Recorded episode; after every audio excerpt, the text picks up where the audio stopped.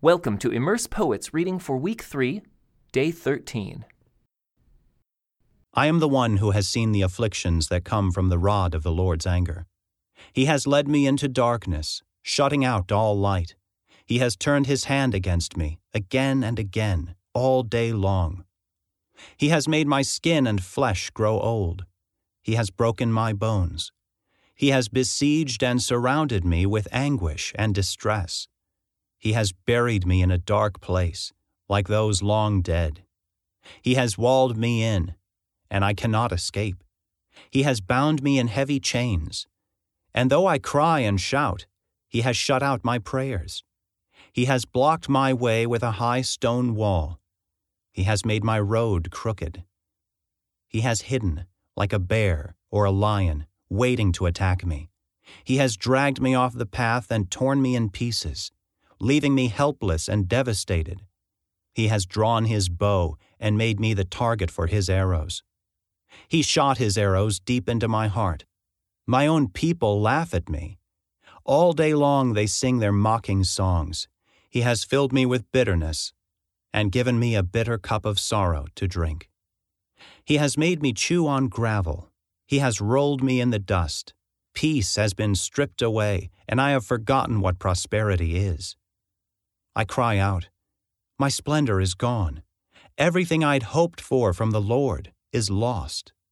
The thought of my suffering and homelessness is bitter beyond words. I will never forget this awful time as I grieve over my loss. Yet I still dare to hope when I remember this. The faithful love of the Lord never ends. His mercies never cease. Great is His faithfulness. His mercies begin afresh each morning. I say to myself, The Lord is my inheritance. Therefore, I will hope in Him. The Lord is good to those who depend on Him, to those who search for Him. So it is good to wait quietly for salvation from the Lord. And it is good for people to submit at an early age to the yoke of His discipline. Let them sit alone in silence beneath the Lord's demands. Let them lie face down in the dust, for there may be hope at last. Let them turn the other cheek to those who strike them, and accept the insults of their enemies. For no one is abandoned by the Lord forever. Though he brings grief, he also shows compassion because of the greatness of his unfailing love for he does not enjoy hurting people or causing them sorrow. If people crush underfoot all the prisoners of the land, if they deprive others of their rights in defiance of the Most High, if they twist justice in the courts, doesn't the Lord see all these things? Who can command things to happen without the Lord's permission? Does not the Most High send both calamity and good? Then why should we, mere humans, complain when we are punished for our sins. Instead, let us test and examine our ways. Let us turn back to the Lord. Let us lift our hearts and hands to God in heaven and say, We have sinned and rebelled, and you have not forgiven us. You have engulfed us with your anger, chased us down, and slaughtered us without mercy. You have hidden yourself in a cloud, so our prayers cannot reach you.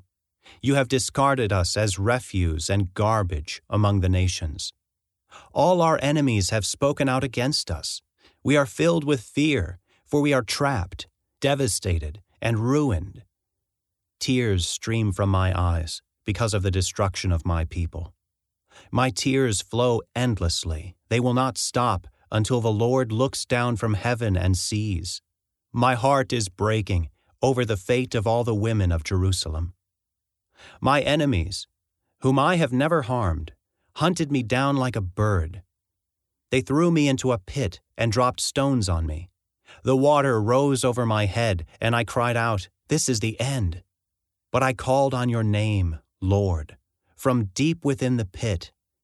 You heard me when I cried, Listen to my pleading, hear my cry for help. Yes, you came when I called. You told me, Do not fear. Lord, you have come to my defense. You have redeemed my life. You have seen the wrong they have done to me, Lord. be my judge and prove me right.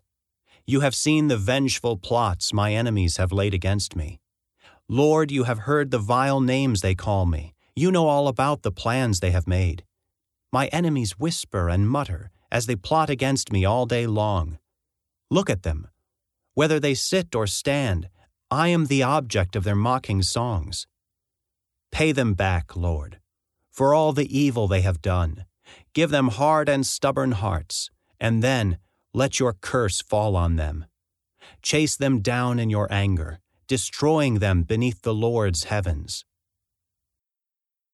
This concludes today's Immerse Reading Experience. Thank you for joining us.